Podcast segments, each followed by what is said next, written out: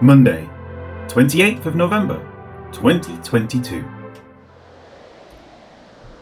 So when he had considered this, he came to the house of Mary, the mother of John, whose surname was Mark, where many were gathered together praying.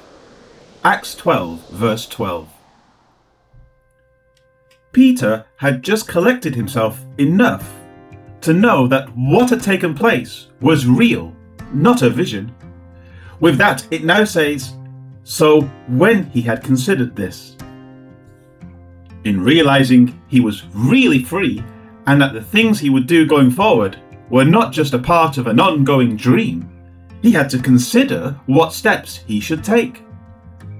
As such, he determined to first let the other believers know he was okay.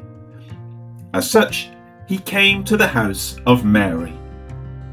This may have been the house closest to where the angel departed from him and where trusted believers resided. He would have known his coming there would not jeopardize his freedom. Of this particular Mary, she is noted as the mother of John, whose surname was Mark. Concerning this name, Charles Ellicott provides the following details. Quote, Here we may note 1. That as being mentioned by St. Peter as his son, 1 Peter 5:13, he was probably converted by him. 2. That he was cousin to Barnabas, probably through his mother, and was therefore at least connected with the tribe of Levi, Acts 4:36 and possibly belonging to it. 3. That the fact that Mary's house was the meeting place of the church indicates comparative wealth, as did Barnabas' sale of his estate. 4. That the absence of any mention of Mark's father makes it probable that she was a widow. 5. That the Latin name of Marcus indicates some point of contact with Roman or Roman Jews. End quote. Although Ellicott's first point may be pressing the term son, the other details seem likely.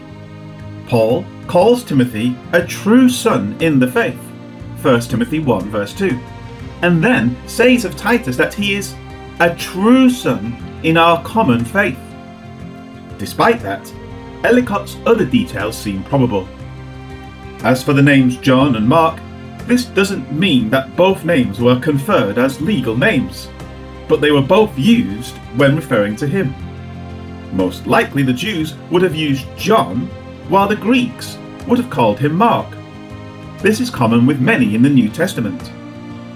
Of the house of Mary, it next says, Where many were gathered together praying. This follows logically after the words of verse 12.5, where it noted, constant prayer was offered to God for Peter. It could be that some were awake and praying at any given time of the day or night. As those gathered got tired, they'd go lie down. When they got up, they would get back to prayers.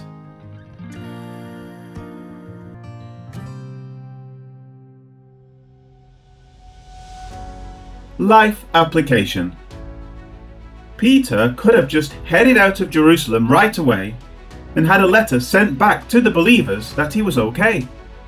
Instead, he weighed out the options and decided to let those who were certainly distressed over his situation know that he was fine. Today, we have telephones and internet connectivity, therefore, we can convey such things more readily. But when the power is out or a phone isn't handy, we should try to find some way of letting people know we are okay when they are concerned about us. Peter was careful to do this, knowing it would be a great relief to all. And more, they could change their prayers of petition to prayers of thanks and praise. Let us walk through this world attempting to always be level headed. When we keep our wits about us, we will have less stress and anxiety and we will also be able to help those around us who may need the same calm assurances we have. By fixing our eyes on Jesus, this is possible.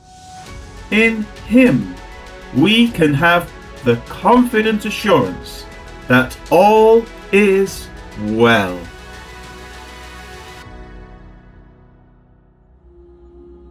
Heavenly Father, thank you for the peace of life that comes from knowing Jesus. In Him, we can let all our other cares pass by without them negatively affecting us. And so, help us to keep our wits about us. In this, we can be a testimony to others of the peace we possess in our souls. Amen. When he realized this, He went to home of Mary. she was the mother of John. John also called Mark. Many people were gathered there praying. Acts 12, verse 12.